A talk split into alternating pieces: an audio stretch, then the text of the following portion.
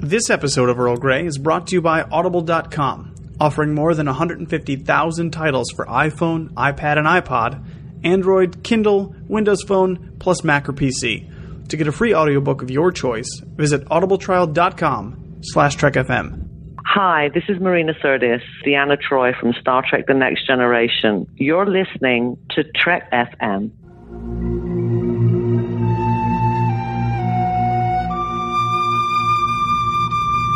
Tea Earl Grey hot.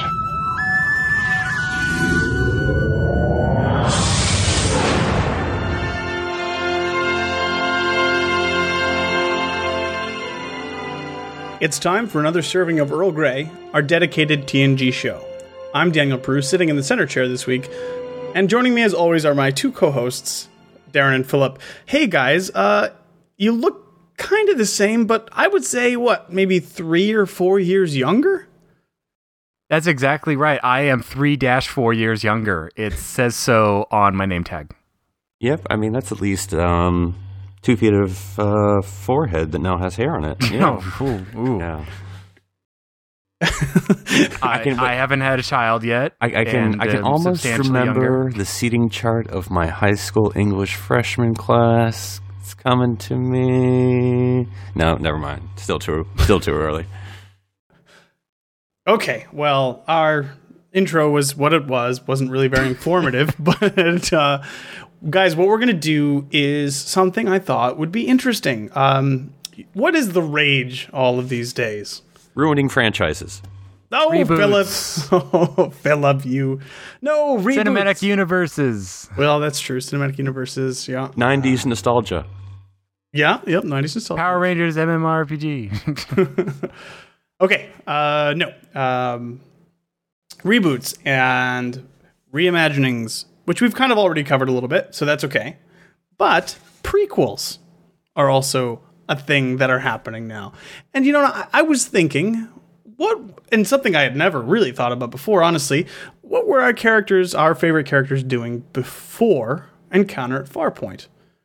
And that got me to thinking, wow, what if there we had a season? Well, I'm calling it season zero, uh, but I believe it was Phillip who mentioned that this would kind of be like uh, the IDW comics. Uh, at first, they did Countdown, um, and then they did Countdown to Darkness, I believe, uh, for the two JJ movies.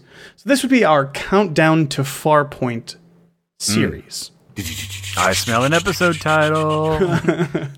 So you know, I was, and that just kind of opened the floodgate for me. Honestly, one of the my favorite types of shows that we do here are our uh, hypothetical kind of we make it up as we go along, what's going on kind of shows, and uh, that's what I thought we would do here. So, uh, wh- what about you guys? I'm just going to open this little bit up first. Have you ever really? I mean, like we get tidbits. You know, we know Picard was on the Stargazer, for example, stuff like that. I mean, we know things about these characters um, prior to their service on the Enterprise. But have you ever thought about what led up to Farpoint? What led up to season one of TNG? Yeah, I, I mean, you know, where did Wesley get his first sweater? Um, where, um, you know, yeah, because there there are little bits that we know, and it's interesting that in year zero we could connect some of those bits, and then there's some things we just don't know anything about. Like for the one thing I'm thinking about, it's alluded to, and I think just alluded to, but that Geordi and Riker served together on the Hood. So in year zero, we can see the Hood with First Officer Riker and Lieutenant Junior Grade um, Assistant Technician to the Warp Theorist Geordi LaForge working his way up, um, you know, on the Hood, and then you have sort of like you said. Because Picard and the Stargazer actually happened a while ago, so I don't know what he's doing directly before Farpoint. Um, that'd be interesting to explore. Just getting out of his court martial for the loss of the Stargazer. you know, it's. That's true. That's a good point, Phillip. And maybe that kind of explains the gentle ribbing that Riker gives LaForge when we first see them meet. He's like, Is this an official report, you lieutenant? And he's like, Oh, and internally, Geordi's just going, Gosh, you always do this, Riker. Always. Every time on the hood. He's a had jackass in the official hood. He's a jackass on the Enterprise. I was gonna say because it doesn't. I just I can't that get off this bridge fast enough, okay? I want to go straight to engineering. Gosh. I just watched that scene and it doesn't look like gentle ribbing. It really just looks like Riker's being a dick. and Geordi just has to kind of take it. I like LaForge has been like, you know, the loathing hell that's been the USS Hood. And he's like, finally, we get to a new ship. Oh, man, okay, who's the new captain? Captain Picard. Okay. It's kind of a veteran captain. All right. So if new first office. Wait, the same first officer I just had? it's like it's like when you're a kid. mean, it's a bigger ship. It's just the same first officer. It's like when you're a kid and you have your third grade teacher who you hate, and then you go to fourth grade and it turns out she also went to fourth grade. And you're like, oh man. so so basically Riker is like Mr. Belding uh, or Mr. Feeney. Uh, he's the, You teach college now, Riker? That doesn't even make sense. then LaForge the college years. Many spin-offs into the, you know, Fuller Enterprise like three decades later. Oh, that's funny. Um, yeah, so uh, you know, Whatever happened to the warp drive? oh boy, here we go. Go in warp nine every day, every day. Okay, okay. Um, You know we got to sing, Daniel. It's I just know, an Arrow I Grey know. thing. We can, I know. I'm not saying it's good, but we come up with it on the fly. Well, it, because you know, I, I- and I'm always melodramatic in, in imagining movie trailers because I imagine like in the first issue, you actually do start on the Stargazer, so it's like you know, like ten years ago or something like that. You know, before Farpoint. Um, Before Farpoint. So okay, we. I should clarify this. We should, and I want to get your input on this, guys. What you think? Because when I was thinking about this, I'm like, okay, let's make this hypothetical storyline a reality. Do we want it to actually be a comic like Countdown? Do we want it to be um, just a you know maybe just a, a like uh, an actual prequel show just for a season or whatever or, or do we want it to be like and do we want it to cover literally just right before farpoint or can we cover like because like you said phillip the stargazer was a chunk of time before this. And uh, you know jack crusher's death which is something we'll, we'll bring up um, happened a good maybe 10 years before this. Uh, so do we want to be able to cover all of those events or do we want to to stick this hypothetical uh, season zero just right before farpoint I think we could do almost do both where I like the comic idea because it it fits you know like a 10 year previous comic cuz then you can kind of jump around and you could have this issue's about Worf and this issue's I mean that makes more sense that you'd be jumping around cuz everyone's in different locations and they don't know each other yet. Well except for Okay. Riker and Geordi. And then leading up to the special television uh you know winter special or whatever that is the the the the kickoff to Farpoint or something and me maybe you don't even need that but I, I yeah I kind of like the 10 year year negative 10 to year 0 of leading up to Farpoint and like single issue comics that cover each one like it's like the set you know and you can if you flip over on the back it has a like a mosaic picture. When you put it all together you have like the bridge and they're all standing and each one has their own you know comic. Exactly. No tap q street. It's even better but uh, yeah no I'd, I that's how i kind of picture it you know instead of just zero year zero because we don't i mean we could make it where a lot of stuff happens in season zero but it, that would only really take like what a year or, or not very much. It, it seems more engaging to go farther back. Okay so maybe like we'll do the comic idea with 10 or however many issues well, look, each I think because fans are, are, you know, they're looking at Star Trek Stream, and we've seen them animated, but we haven't seen them in comic form enough. So we want to do every medium for the TNG. That's true. That's true. Okay. So so like 10 issues or something and then what each issue focuses on one person and their road to Farpoint. Or, or like maybe two people, but one, yeah. or two people, Yeah. whatever. there are no roads in space daniel but i see what You- you're going it- like you could have the Hood one, that would could have Riker and Geordi, and then you know it's interesting because there are these little again nuggets that we could do of when Picard met different people. Like sometime like Picard met Geordi, and like Geordi was his pilot or something, and he noticed something, and Picard's like, "Hmm, that, that Yeah, young man." we pick out all those little bits that we've actually been told of in the past, but there's still a lot that we could fill in. Because and then Picard And- met Yar one time, Yar, or something. yep. Yeah, that'd be a good but he hadn't met issue. Riker. We know that. Right, He hadn't met Riker or Data. right. Right. Those are the only two actual introductions that we see of Picard. So we could theoretically I mean, make and he could have maybe not O'Brien. I mean, there's other secondary Yes, characters yeah. we're not specifically no, see, that, that's told, the but Cardassian War issue.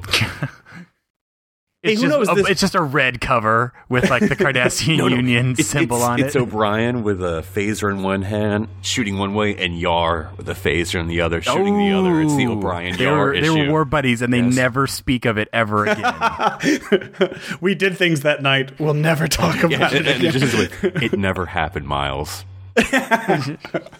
But yeah, actually, you know what? That's actually a really interesting idea, and and we can pick up on this and run with it, or drop it altogether.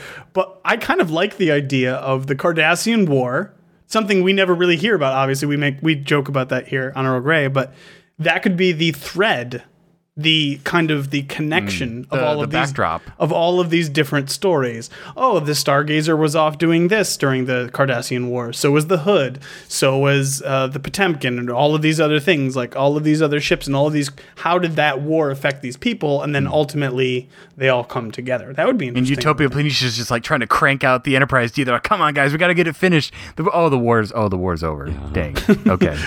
But but like you said, Daniel, I think there are some mysteries that we have zero information, like Data, Beverly. You know, well, let's fill it in. yeah.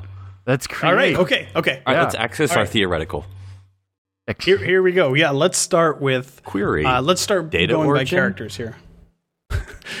so Picard, who we know probably the most about, I would imagine, right? We what do we know about Picard, guys? Let's let's do a little recap. We know he was on the Stargazer. Um, we know that he had some encounters with the Cardassians and with the uh, Ferengi, and then lost. Lieutenant Crusher. Even the though he didn't know it was the Ferengi, because He didn't know it was the Ferengi at the time, But- right? And but, he uh, lost the Stargazer. Um, he was then uh, court-martialed, or Jack. um, and then Jack Jack was on the ship, and he knew Beverly that time. we actually know quite a bit. We do, yeah. his He, we know yeah. the most of, of him. Get a little more but hair. What, yeah, but what do uh, what are we missing? What do we want to know about? Uh, is there anything in there that you'd like to kind of see filled in? I think it'd be interesting if Picard's comic really focused on his court martial because Picard's really good in the courtroom, like the drumhead and Measure of a Man and stuff like that. And even though we know he's gonna get out of it, like he's going to be reinstated as a captain and it's just a formality. One, we get Phillipa yes. Get coming Phillipa back. Leroy. Which yeah, I, I saw I saw Phillip. He's like, oh oh oh oh Phillip, uh, and so which is a great character that everyone you know who is as smart would love. But um, but yeah, so that that would be my vote to focus on that, and it's a moment in time, but we don't exactly know how that's going to play out, how his relationship with her is going to develop, and you know, again, like most prequels, we know he's not going to get like thrown in a Cardassian prison or something, but we can still build tension in that scene. And and what you can do with that story, it could be like a, a storytelling device. So like it starts maybe in the courtroom, and then the courtroom will flash back to different things that happen on the Stargazer. And not only is he uh, dueling with Phillipa as the prosecutor, but Beverly is there um, because you know Jack's dead, and it hasn't probably been that long. And so maybe he's counseling her or she's counseling him, you know, as you know, well, it's not like they would have waited a long time to do the court martial after the incident. Like it's probably right away. Well, I don't know if Jack died during the Ferengi incident or not, because we really don't know anything about how that happened. oh, that's true. I mean, it's kind of implied that it's well, like through the Battle of Maxia is what causes Jack's death. I at least I felt. Mm. Yeah, actually, I kind of like the idea of uh, Beverly and Phillipa tension going on I because can see the cover now with like their two heads like locked eyes to each other. And the thing is, too, Picard like we don't even have to trial. re- yeah.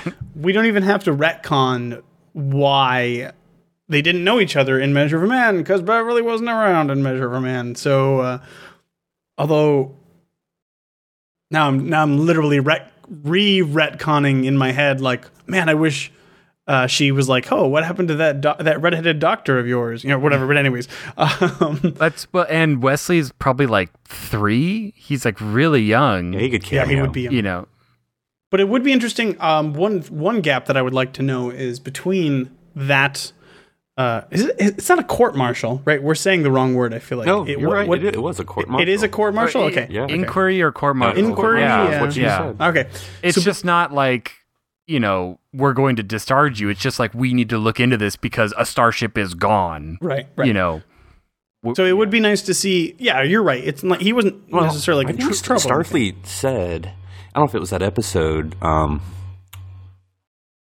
Measure of a Man, um, that said that, I th- and I don't know if I'm making, I could just be making this up, but like, uh, at any time a ship is lost, there's a mandatory court martial for the captain. Yeah, they say that. Yeah.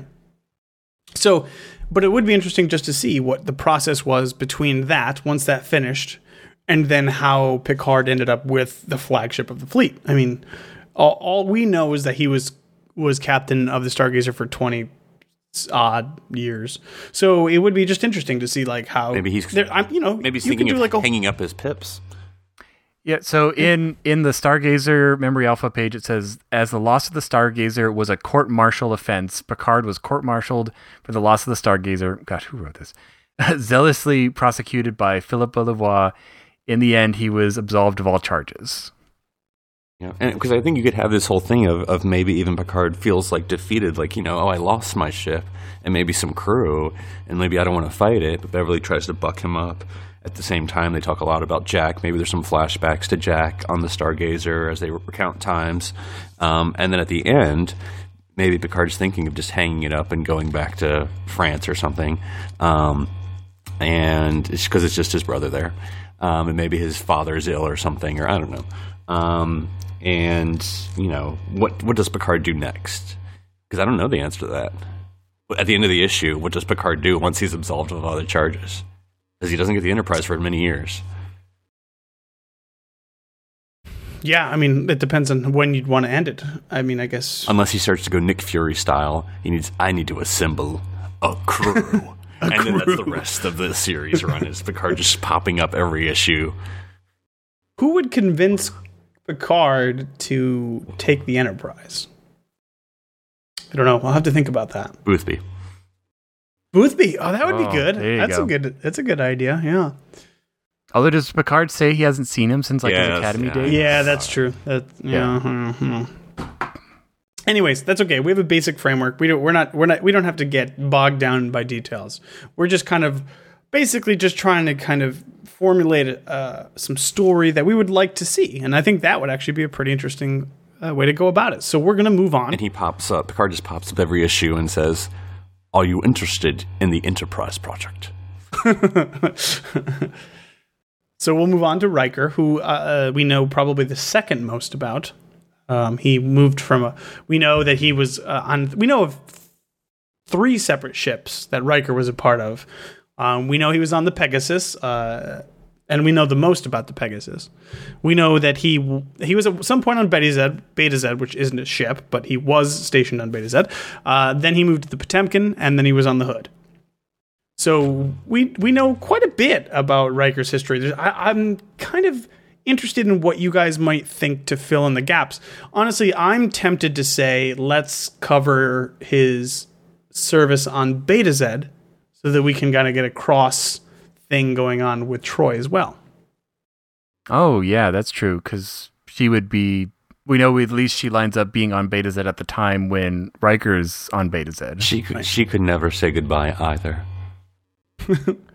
And then and then you know you have that drama of when when Riker decides uh, I guess I'm going to just leave you behind because I got promoted and now I'm going to go off and leave. You know you could kind of s- maybe start there for both of their stories and pick off and see where they go from there. And you can always double back with Riker. Like maybe this is a Riker and Troi story or a Riker story, and then like three issues later, it can be on the hood, and it's maybe more of a Geordi story, but Riker's also there or something. Sure. So is there anything any part of of Riker's backstory that you guys are? Uh, I mean, we we get quite a bit of Pegasus. I mean, he gets a whole episode devoted to just that, and Yeah. really, we get a whole uh, episode devoted to uh, the results of the Potemkin stuff as well. Uh, Well, it'd be interesting if he, showing him going from yellow to red. oh, Oh, yeah. Maybe so we know he was in yellow in the Potemkin because that's Lieutenant where Riker. that's where Lieutenant Riker, you know, went to beam down to uh, what planet was that? Uh, near Nervala Four. There we go. No, I did not pull that out of my head. I do have the memory of it, but um, yeah, that would be interesting. Maybe um, like a change of view or something like some sort Oh, of quirky title like that. Yep, that works. And and it could be. You know what? It really could be. You could kind of weave it into that storyline already. Like he he was quote unquote so close to being left behind on that planet that he reevaluated his life. right, we see that moment. Yeah, and that could be where tech, you know technically Thomas became William, and that kind of a thing. ch- so then you can kind of see the the genesis of both of those separate characters. And the choice he made to put career in front of relationship. right. Well, we know that after that he, you know, it's it's a very important part in his in his life because he when he gets promoted, that's right where he gets promoted after um uh the the transporter incident to lieutenant commander and shortly after that he's first officer. So Reminds right around then young he's lieutenant commander who he hired as first Yeah. officer. Exactly. So he's, you know, that's probably when he shifted to red and, you know, he got his, you know, he kind of, he's all probably dirtied up and, you know, out of beaming out and he just kind of goes into his quarters and then he just takes his sonic shower and he comes out and he's like, red. He's like, Psh, I'm ready. You are now Maybe it wasn't quite that fast, but yeah. Like I mean, like imagine like He's looking at his closet, all his yellow uniform. He's like, it's time for a change. and just And then shoves them all in the replicator, pushes the button, presto. no, no, this is that's t- that's too uh, new technology, Darren. That's not for a couple more. That's years. how it would happen. I'm telling you. But I mean, like the imagine Starfleet seamstresses down on deck five or whatever are working on This is it. pre that pre you're holodeck times, Darren. You remember in um, Ménage à Troi when they're like they're almost pulling a, a Star Wars 2 Attack of the Clones frolic through the meadow kind of Yeah. scene, you know, and Riker's got his exposed chest shirt on and all of that. Like I feel like we you start at that place. And and then Riker and Deanna have this conversation. So does this lead to Star Star Wars three? so th- this is where, you were the chosen one, number one. So You're the chosen number one. So that's where the start of both of their stories is. And you see that story and that conversation played out through Riker's eyes and his story, and then Deanna's eyes and her story. And then obviously it goes in very different directions. Riker leaves and goes on the Potemkin, and then Troi stays and does what she does, which we can pick later. But uh, yeah, that would be interesting. I don't. I don't even know at this time. Is she in Starfleet? Is she just a counselor? Is she just chilling on Betazed? And does her mother show up? Yeah, her mom has to show up, I feel like. Oh, that's what I was going to say. Sorry, I'm going to go back just a second here and say imagine you're reading this comic and you see Riker in yellow and it looks like, oh, this is Thomas Riker. No, no, no. This is William Riker before he turns red. No, and, and like he actually has a little bit of a beard, and Riker and in Deanna's like. I don't think it's working for you, and he shaves it off. I've never kissed you with a beard. That's a lie. we have lots of footage to prove that. Okay, okay. So now we're going to do um, a little bit of freestyle in here, guys. We know almost nothing about what, what, what happens to Data. We know Data is like We know a little bit. a little bit. I say almost. I mean, he has that We know- honorary rank. That's not honorary. He went to the academy like everyone else. But he was in Starfleet for what? Almost 30 years up to that point, right? And he served on Oh boy, hang on, I have it written down somewhere. That I can't I didn't even know what I wrote. um he served on a ship. He he- Lollipop? He, um, but no, it's not important to his backstory. But I mean, what would you guys like to see? I would like to see why he doesn't know simple human phrases at, by the point of the Enterprise D. Query: Snoop. Well, yeah, that's a good point. It's like, what is his posting before the Enterprise D? I mean, I You mean, know, or do we want to go back to his discovery? Oh. on Oh, wh- the planet. Why did he join Where the Starfleet? where the star like see that moment Well, where the because Starfleet, rescued him, Phillip. Jeez, don't you know anything? So you I was sitting over there. You chose to emulate your emancipators. Um, interesting. Would that be interesting to see like his discovery and then you know, he could he could technically start um sorry. I'm just thinking of those kids drawing the, the crystalline entity. yeah. No, just Memory Alpha just kicked on an ad out of nowhere and just like blasted in my ears, and I'm like, "What the? F-? uh, dang it, Memory Alpha." Um, but I totally blew my train of thought. But um, yeah, so we we see. Well, they're all dead by this point. I know. I'm just. I was just Um, thinking that. but draw, draw faster. I, I- no, you can show like the, the, the Starfleet crew that are like, what the crap? yeah. You know that would actually be interesting though, and maybe we could tie that together somehow with somebody else. Although oh, nobody, like someone else. Yeah, who else would have been on the well, I ship? feel like there has to be someone like you know Odo had that Bajoran doctor with him. Right. Someone had to sit down with Data when he was discovered. It wasn't just like, oh, we discovered an android. You Well, can join Commander Starfleet. Maddox. Oh, Why not? well, because I think Commander Maddox would have been like uh, 12 at that point. no, no, no! No. Didn't they have a pre-established But, relationship? well, they well, I think Commander Maddox was the one of the few who said he shouldn't be admitted into Starfleet uh, when believe he was I going believe so. for. Really? But he would have been so young. I don't he was remember a full that. but commander may- by measure of a man, Daniel. He outranked But he, Data. I mean, okay, but the man, by measure of a man, that guy is like 35. At, on the young end, he's like 35 years old. Look, uh, and we're surgery and plastic surgery in the 24th okay, okay. century. That man could be I- 85 I don't mind- for all you know. if we if we did like a whole Commander Maddox data storyline, that would be cool.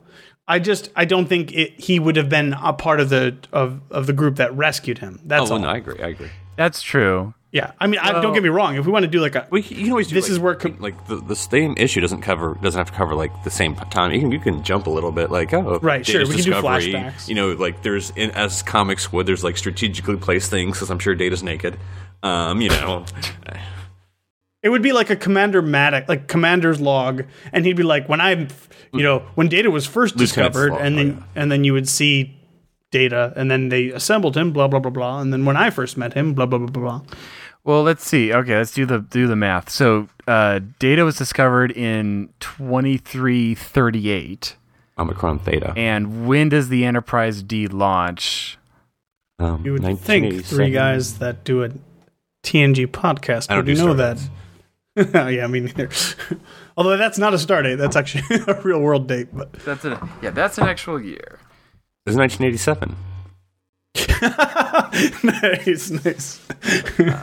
September. Um, Yeah, see, that's the thing. Is it just is after the crystalline entity destroyed the colony, his connection with Starfleet resulted in his choice to enter Starfleet Academy, but it doesn't say like that year. well, he does say he does say which class he is in Farpoint.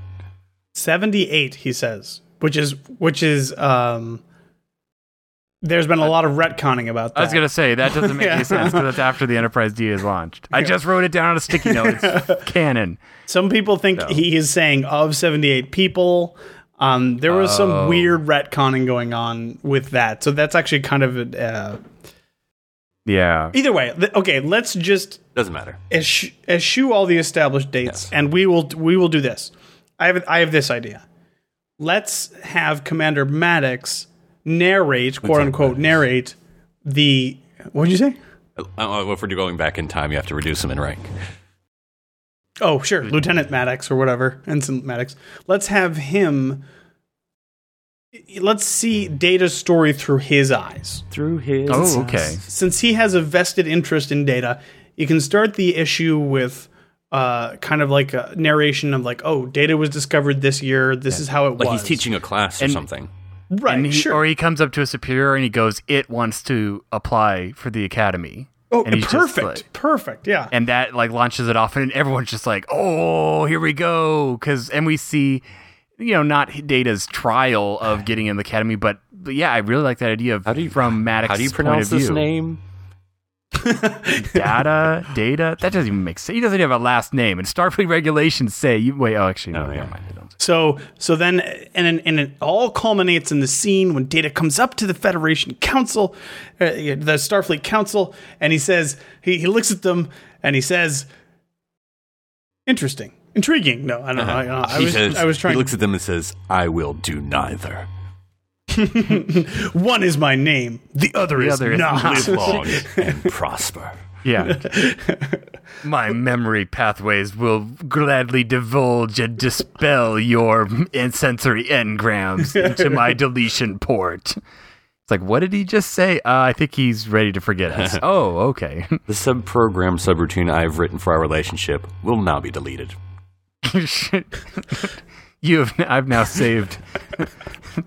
That's actually funny. Uh, that's a good and also at the very end of the issue, he, uh, for some reason, he goes through an ion storm or whatever, and he has to delete all of his vocabulary subroutines, and that's why he doesn't seem to know. Oh, any, he has to has to There hook himself up to the computer, you know, a series of tubes. But I like that in focusing on very early data, like entering into Starfleet Academy, you know, we could see maybe like we see Maddox's initial rejection of him, but then we see him actually get in, but Maddox is still like hounding on him. So we see a bit of his first classes and some of those, you know, We can't assign him to a pranks starship. and stuff. Yeah, and then um and then they and then we like then we and then we're done. We we just see this moment and you know, and then the fans will be clamoring for more comics of later data. Yeah, because I mean, you'll have to end him because I mean, being second officer of the flagship is a pretty huge deal, and so it'll Yeah. be interesting to, to see. well, 26 years possibly. Well, actually, well no. I mean, didn't we just say depending on Maddox's age like it couldn't it probably like half of that. But still we like do know- 12 years. Well, we know we do know he was in for twenty plus years. I mean, we know that for sure. no, That, there's no there's no doubt about that. Maddox So, just looks really good for his age. yeah, I don't know how you recon the how you uh, kind of well, you, you know, the reconcile those two shirt things. life isn't that strenuous. You don't really age that much. It's a lot of sitting. It's the red shirts that really Um, age. you know, Commander Darren was 84.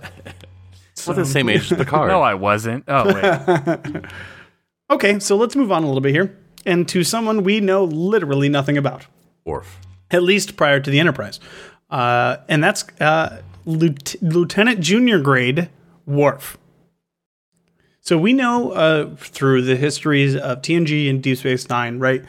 Uh, it kind of gets muddled a little bit. Actually, I'm a little upset that Deep Space Nine muddled the waters a little bit when he was supposed to be on Earth for a long time. Then he was on a colony.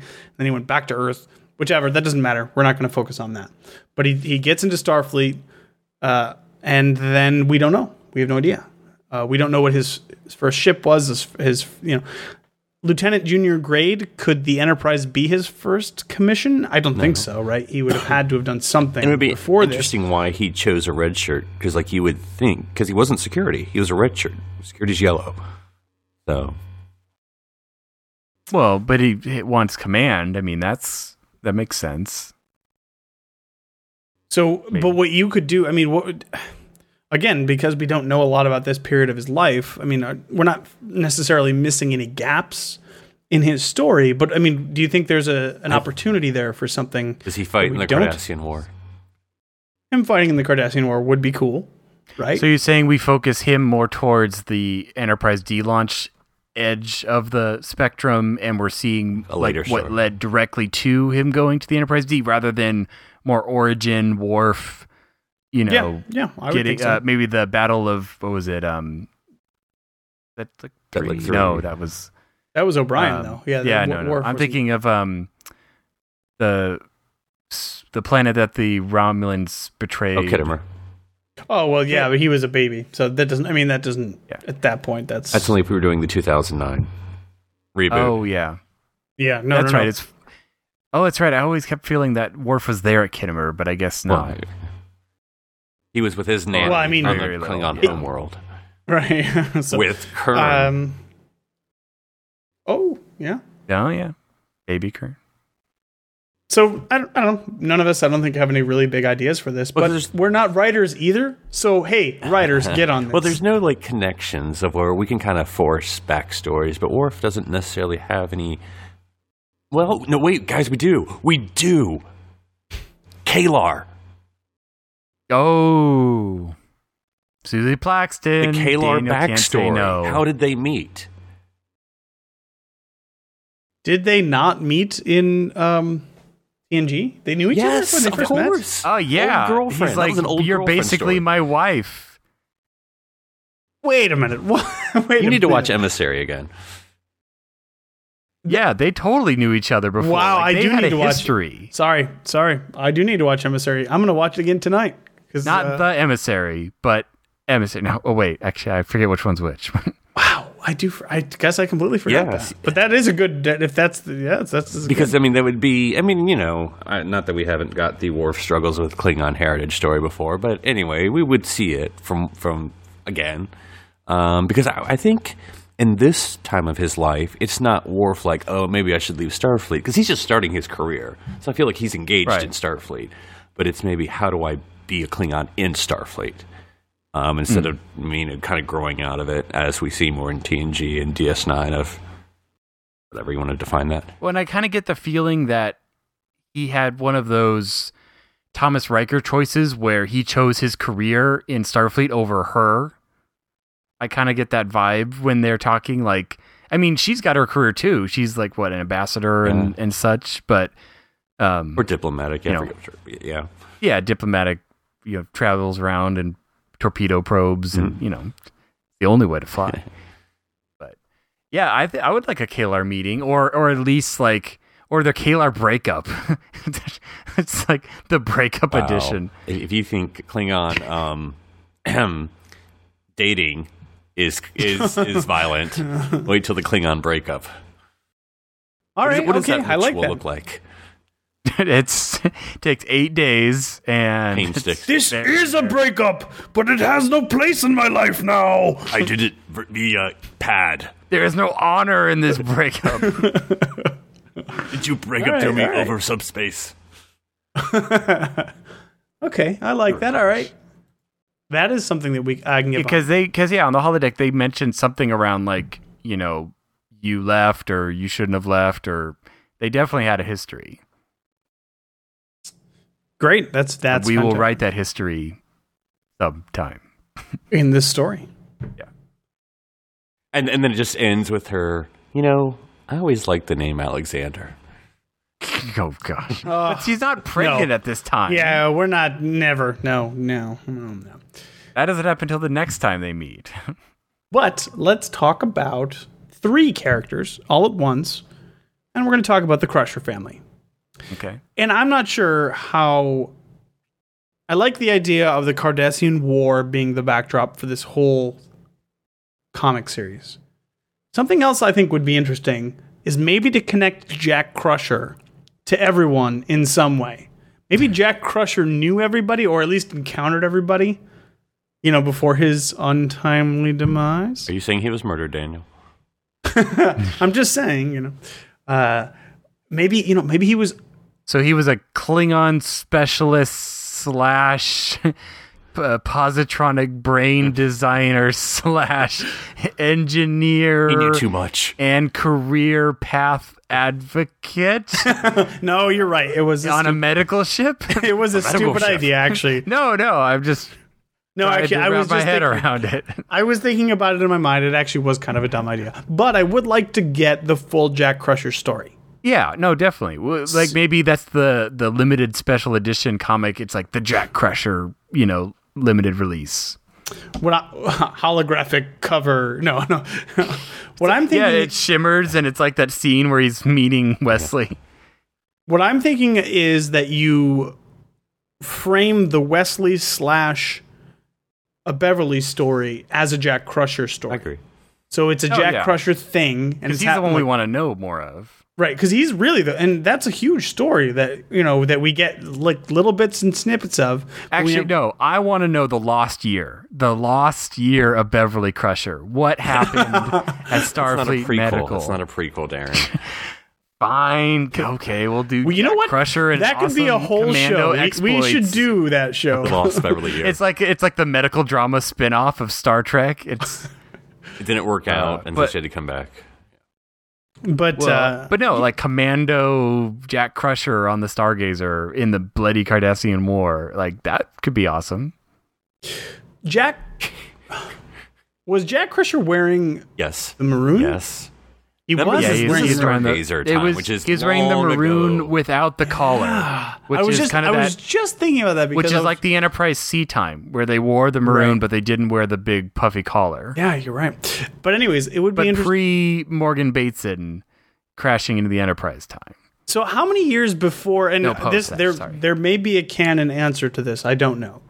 But how many years before TNG do we switch from the maroons to the jumpsuit? Dude, I feel like we've already had this discussion. Right. discussion. okay. about- All right. You remember what was the the episode where there was a flashback to Picard bringing home the body? What uniform was he wearing? He was wearing the maroon, Okay. He was wearing the maroons as well. Yep. mhm. and he had hair. Yes, was exactly. And he had the- exactly.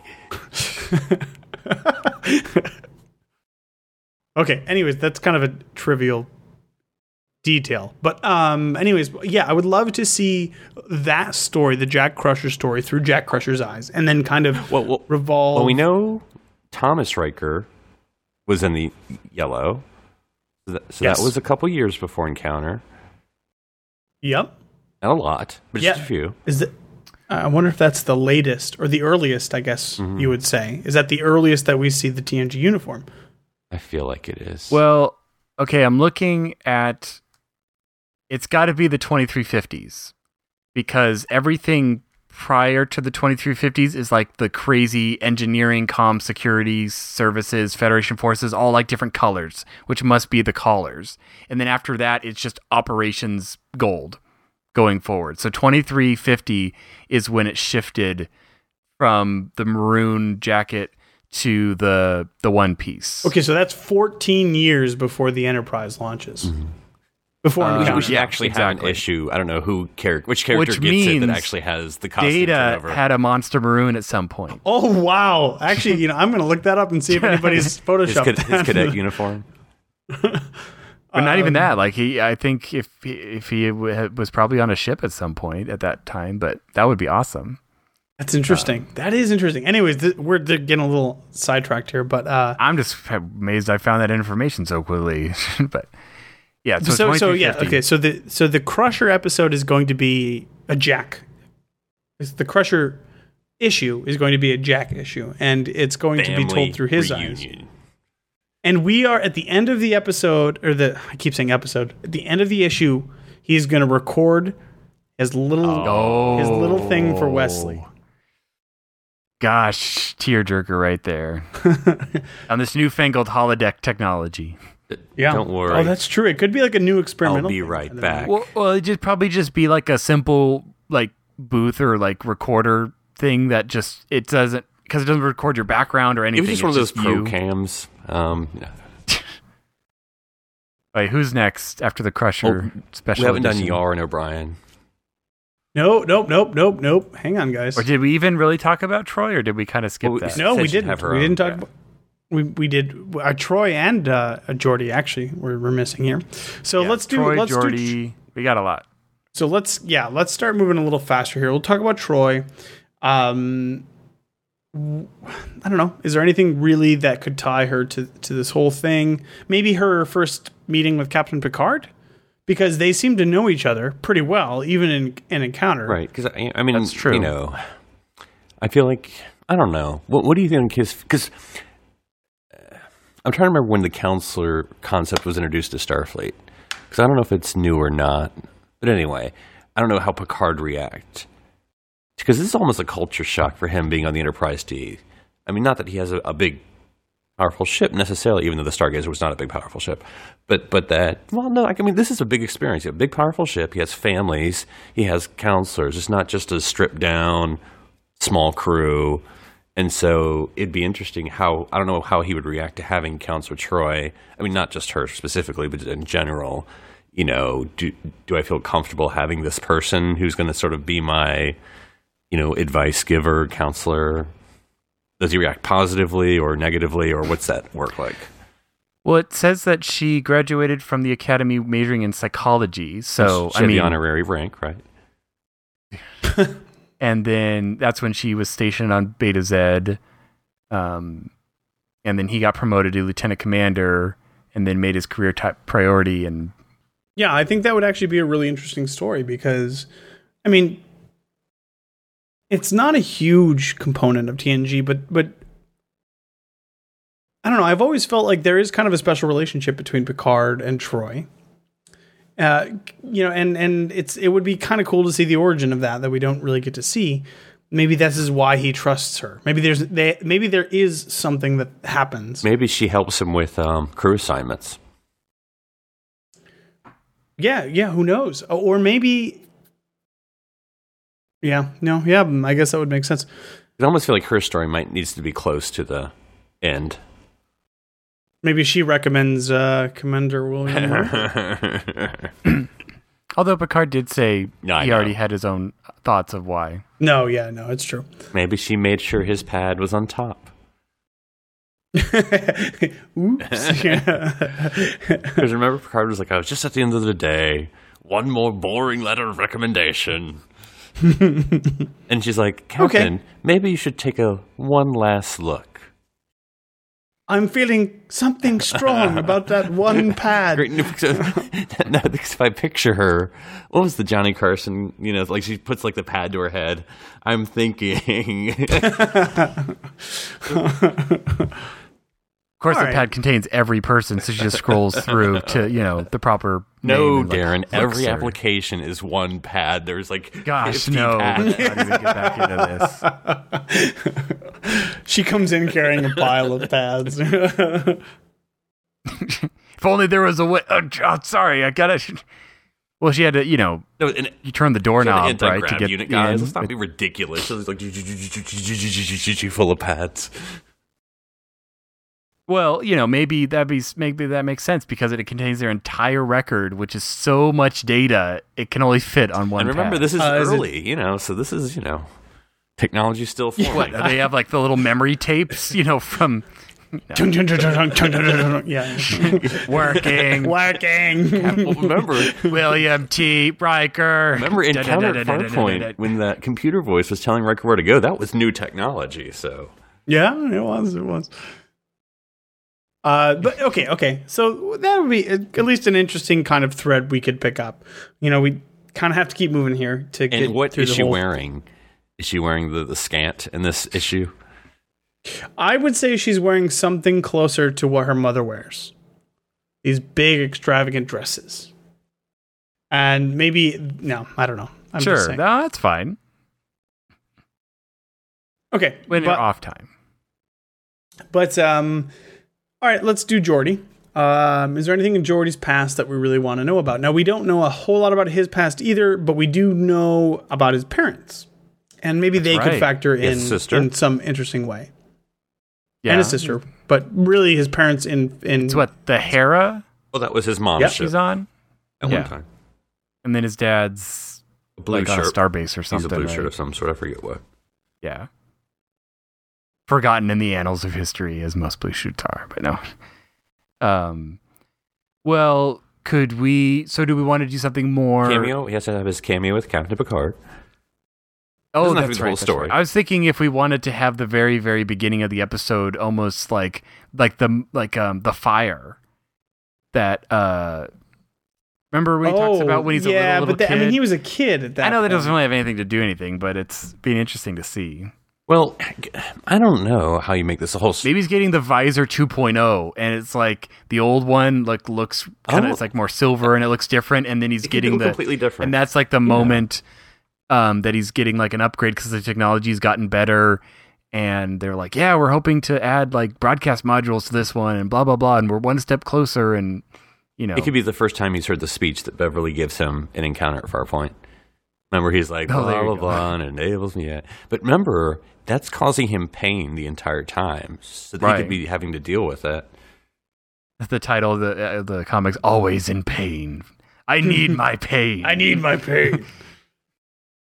okay, all right. But yeah, maybe yeah, just focusing on Something on the hood. maybe we see him being yeah being in com- in the command track but we see little tiny hints of engineering like maybe he likes doing his own diagnostics on his visor or something, or like we see him take apart the engine of the the shuttle for Picard, and like these little things where we see that that's going to blossom into him getting that position, but right now he's like, oh no, I'm on the command track. You know, I want to fly the ship. It's just like I, I Uh, just, in the lounge- be in the happy Barca lounge. piloting a ship for the rest of my career.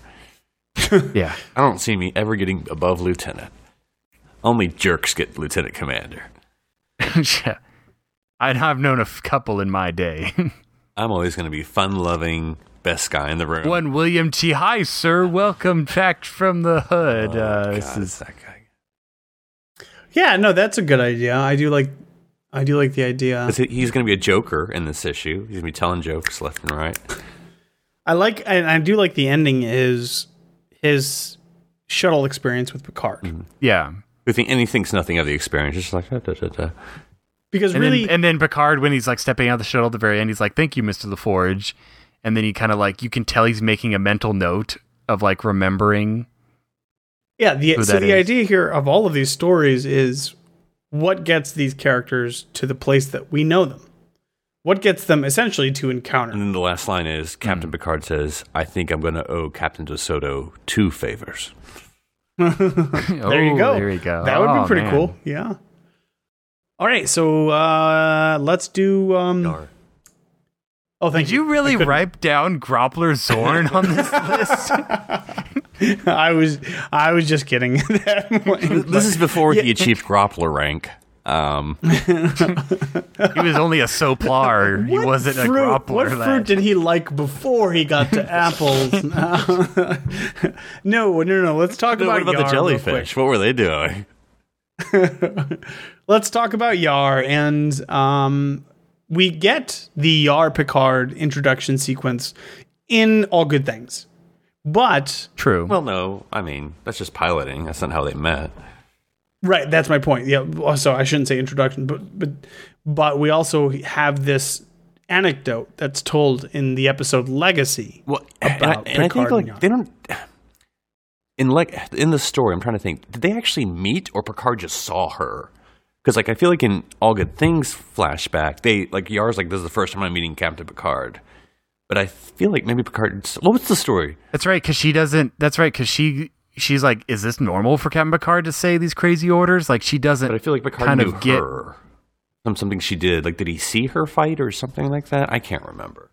I think yeah, when he does talk about like it, not maybe not that mission or that episode, but there's other episodes where he's talking about you know yeah, like that moment of oh, when I saw her do that, I wanted her for my chief of security or something. I don't know. That was all captains have a running list of who they want for their, next their command. fantasy draft. Yeah, she had a fantasy draft. I'll trade you one Riker for two. Uh, who gets the first pick? Is there a big uh, Starfleet ceremony? It's like today's and this year's first pick goes to Admiral DeSoto. Well, in March, we're in the midst of March Madness here, so it's you know everyone has their brackets, but every Starfleet captain has their bridge crew bracket.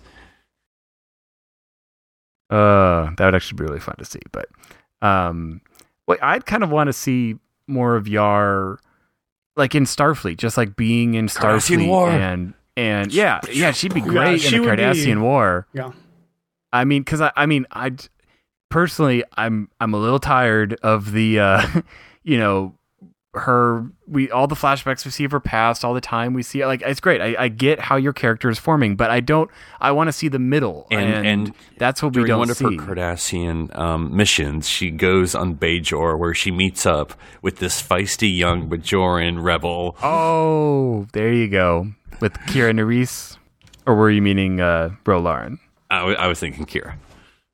Okay, good. That's what I No, was thinking. Rose and Starfleet, depending on how far we go back, That Galorndon Core thing hasn't happened yet. unless it has. Galondon Call. Galorndon Core. I just love the way that I know it's such a it's so fun to say. I love that one. It's so awesome. um, okay, all right. I yeah, yeah, I like or what do you think? What do you think, Daniel? Where would you place Yar's story? You know, I don't want to go so far. I don't want to see uh, a comic of rape gangs. With Oh, I will say that. she meet I crew think that member O'Brien? you know, it would be cool to see her interact with You, people from the future that we Stop playing with those tools. Yeah. that we don't get to see or interact with. so you know, she is in the same room as O'Brien, of course, a few times. But so that would be cool. That would be fine. Um, maybe seeing like a little background between maybe her and Worf do know each other. I don't know. It's never, it's never like excluded. Unfortunately, she's not on the show long enough for us to really right. know It's much it's about It's never her. excluded in any way. It's never you know you could kind of put a background there. Um, I kind of like Phillips, you know, have her have a bigger part in um, the Cardassian War and maybe make that a Yar slash O'Brien episode or, or comic and really, or maybe a two parter where they're kind of both in each in each other's like they have a little bit of overlap at the end of Yar's into O'Brien's. You can maybe he's getting off of um that ship he was on. because I think we've kind of established, you know, that with O'Brien, uh, you know, it's gonna be the Cardassian War, Or, or maybe maybe after their mission, I was going to say after this mission, O'Brien gets assigned to. oh, Yes, oh, exactly, the um, I'm trying to do. Captain Yes, Maxwell on the on the- of his. oh gosh, uh, I should know this. I love this episode. Rutledge, the Rutledge. Rutledge. The I didn't even look that up, I just minstrel knew it. I just the knew it. Boy. Dang it, that's Maxwell Forrest. Gosh, there's too many Maxwells in Starfleet now. I can't. to the max. Max. Ste- oh man, that would be awesome. Um, okay, yeah. So then that's so that's O'Brien, and we see him with uh, with Captain Maxwell, which would be awesome. I mean, I can see. I, Well, they obviously fought side by side in the Cardassian War. We know that. I mean, I can just see like like fan teases of like during the war with with Miles and Yar, and they're as they're in the battle, and like she almost gets killed but doesn't, and O'Brien, or or like you know all these things. It's like we knew she'll die eventually, but like all these little things happen where she like oh she almost gets killed, but then either someone pulls her out or something, or she saves Miles, or Miles saves her, and she's like, wow, thanks for saving me. I'd, I'd hate to have died here on some rock here. A meaningless death. All right. Okay. So we've we've covered most of the important people here at this point. Um, and you know we've even covered some of the not important people. but What about Guinan? you know I was just thinking Guinan too. But Guinan can't interact Or, that or she like the watcher throughout the series. She could. she's in the, she's she's in one she's panel in every comic. You have to find her. She could be. She could be. But you know, so this is where this the, the entire idea of this comic of this idea is to set up TNG.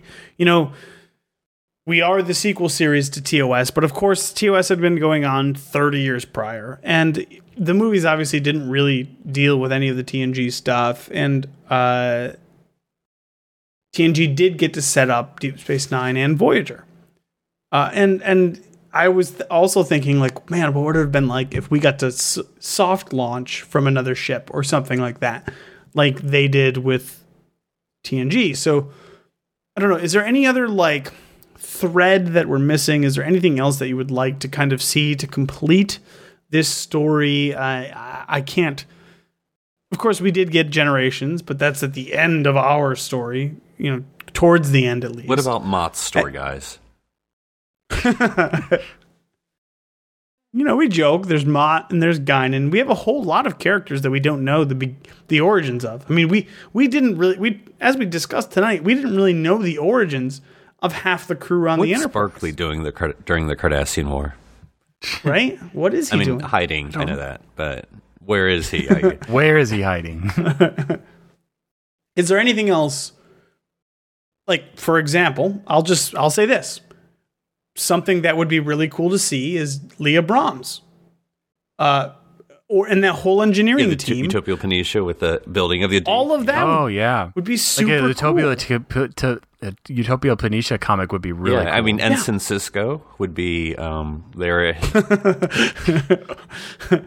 But it would be cool to see that. Like to me, that's that's where I'd like it to go with that, just to kind of flush out that kind of uh, of thing of like. By the way, the Enterprise D is, by the way, the most advanced ship in the fleet. It's it's the most impressive feat of engineering up until that point. uh, this is a hu- this is a significant ship. This is important, and I don't, I I wouldn't want to shortchange that. The, the Enterprise could have its en- it entire own comic. Birth of the Yeah, Enterprise. Leah's like, I'm sure you'll be using this Captain's yacht a lot.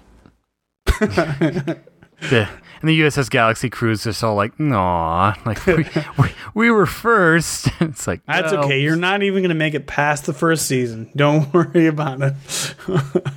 uh, but is there anything else that like like that? Like that's where my mind first goes. But do you guys? Is there anything that you would kind of like to see? Why? How did this fall into place that these things happened, or or what set up TNG as we know it that we don't get to C, like the Enterprise see, for example. uh, you know that we that maybe you'd be interested in kind of seeing. When do the dolphins He's come just, aboard? You, you- uh, maybe Leah chooses him and puts uh, or Leah pu- and puts him in in in, uh, in the captain's ready room, so he doesn't even have a choice. He's just there. Fish on a starship? now, Yeah, Commander Flipper. Number one. we would need Commander Flipper. when it comes to journey fish, to the, I can be a bit of an ass. Riker, don't let me make myself an ass in front of fish. I never remember to feed them. They always go belly up, so you need to take care of this one. What do you mean the computer can take care of that? Okay. All right. Mr. Data, I have an assignment for you. It explains like when you suddenly wa- rewatch TNG, you just see Data going into the ready room every three episodes. Like, that's what he's doing. Oh, We thought he was, yeah, we thought he was leaving to go through that turbo lift, but actually, Livingston. All right. Well, season zero of TNG, guys, is not the only thing we've been talking about on Trek FM this week. So here's a listen at what else you may have missed on the other shows here on the network. Previously on Trek.fm, Standard Orbit. You've heard Chief Trip sign on. Uh, I'm serious, Ken. Actually, out of the chair, please. Okay, okay. God. I guess the Commodore has the conn. To the journey! All right, next one is from Damian Haywood. And, uh, Damian, come on. Which Voyager crew member would you hate to be stuck in the Delta Flyer with? He's always so negative. I called him on this the other day. I said, Damian, why always with the negativity? He said, at least I'm consistent. The 602 Club. We start getting hints of Thor. We start getting hints of Cap. We start getting hints of the entire Avengers crew, and we get Black Widow. So, I mean, Iron Man 2, considering how maybe that's not my favorite movie of the MCU, really does set up a lot of what is to come. Literary Treks. You know, visually to me, this is one of my favorite eras of Star Trek. You know, those monster maroon coats they're wearing, and they're just absolutely gorgeous. And, you know, I've. A lot of people talked about wanting to get a Captain Sulu Star Trek series, and one of the big reasons for me that that would be so great is to see this era played out visually on a regular basis. Women at Warp. Her her voice as a computer voice has become so iconic that when Google started developing what is now known as Google Now, that that personal assistant you can speak to, um, they had initially codenamed it Google Majel. That's so cool. Isn't that awesome? Meta Treks. And I kind of had the jingle in my head. You can be a winner at the game Yes. of life. And I was trying to think of the Star Trek version of that. You know, you, you, you can be a winner of the poker game of life on the Enterprise. it didn't really roll off the tongue. So It was great until you added on the Enterprise. Melodic Treks. The reason why I think Brian Reitzell would be a more plausible choice is because he has worked with Fuller in the past. They worked together on Hannibal. He scored that series, all 39 episodes. The neat thing about Brian Reitzell's music is it's more of a sound design than it is a score. Saturday Morning Trek. One of the characters is sizably larger than the than the other. So he's I just don't, closer to the camera, Aaron. Obviously, but he's actually behind the other person. he's a giant. Wait, then he doesn't need a laser cutter. He can just lift the hatch up with it. Go down together. Okay. arr. Continuing mission. Yeah, and of course, another great thing is when it's it's all finished and you look at it and go, yeah, we made that together. Yeah, that's that's one of the greatest moments, and people respond to it and say, oh, that's that's pretty well made. The effects are great, the actors are are great, uh, even though they're Dutch trying to speak English, right? And that's what else is happening on Trek.fm. So check out these shows to get in on the daily Trek talk. You'll find them in iTunes, Stitcher, TuneIn, the Windows Podcast Directory for Xbox and Zune. Visit the Trek.fm website for the full Trek experience. You can view our podcast directory to stream the audio from all of our shows. If you would like to contact us, just go to trek.fm slash contact. From there, choose Message to a Trek FM show and select Earl Grey. These messages will be relayed by Starfleet to the three of us. In social media, you'll find us on facebook.com slash trekfm or join our Facebook listener discussion group called the Babel Conference. Find it by searching the Babel Conference on Facebook. Now let's take a moment to talk about our sponsor this week, Audible.com. Audible is a great way for you to read all the books you've always wanted to read but never thought you'd have time for. This is the premier source for audiobooks with more than 150,000 titles to choose from and new titles coming every week. From classics to current bestsellers, and even some of the most famous Star Trek books like Prime Directive, Federation, and Spock's World, Audible has something for everyone. Now, as a Trek FM listener, you can get a free audiobook of your choice along with a 30-day trial to see just how great Audible is. So give it a try today. Catch up on all those classic Star Trek books you've yet to read. Just go to audibletrial.com slash trekfm and sign up today. Again, that's audibletrial.com slash trekfm, and we thank Audible for supporting Earl Grey and Trek FM. There's one more way you can directly help us to keep Earl Grey coming to you each and every week, and that's through becoming a patron of Trek FM. By visiting patreon.com slash trekfm, you can choose among various pledge levels and receive rewards for becoming a Trek FM patron. These rewards let you inside the observation lounge of our network and make it possible for us to distribute all our great content. So please become a patron and visit patreon.com slash trekfm today. All right, Phillip, uh, if people wanted to find out how you got to North Carolina, please tell them where they can find you. Um, well, it involves uh, some things I can't talk about um, because it involves biology and two people who were in love. Um, but they can reach me on Twitter. My handle is proudly NC Public Servant. That's NC for North Carolina Origins. I am a Tar Heel born, a Tar Heel bred, and when I die, I'll be a Tar Heel dead. I don't know what that means. Okay, uh, Darren. The minstrel Phillip to the war. That's kind of good. Darren, you also uh, are at this point very close, at least, at the very least, very close to having two children. There's a very interesting backstory there. People want to know what happened. How can they get a hold of you? Well, they can find me on Twitter under username Dr. Sci-Fi. That's D R S C I F I, where I like talking about science fiction and how I wish many of the technologies that would help in child rearing had actually come to pass. And can you be heard somewhere else every two weeks? And they can also add uh, once upon a fortnight on the half pass. Uh, yeah.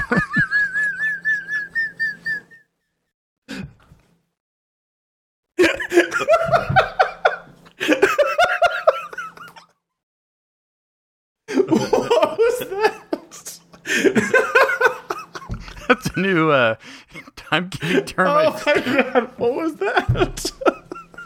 What's a fortnight on a half pass? funny. That means every other week. Duh. Boy. it's a California thing. Um, but I can't, I can't. I can't look at you, Dan. I don't even know what you said. I don't even know if they were words. no, they were definitely not words, and they definitely did not make sense. Oh wait. But yes, that's right. Every other week, they can find me on Saturday Morning Trek with my co-host Aaron Harvey as we talk about Star Trek: The Animated Series, the '70s, and a lot of things I just don't remember. But they can find that here on Trek FM. Great, and if people want to find out, uh, you know, uh, what it was like before I had an extra life, they can get a hold of me on Twitter at what up Dan. That is the number one, not the word. All right, guys, uh, I'm gonna go back to um, I think Darjeeling tea before Earl Grey was Mm. ever even a thing. Yeah. So uh, maybe we'll catch you guys next week. Engage. Make it so. Fortnight on a half.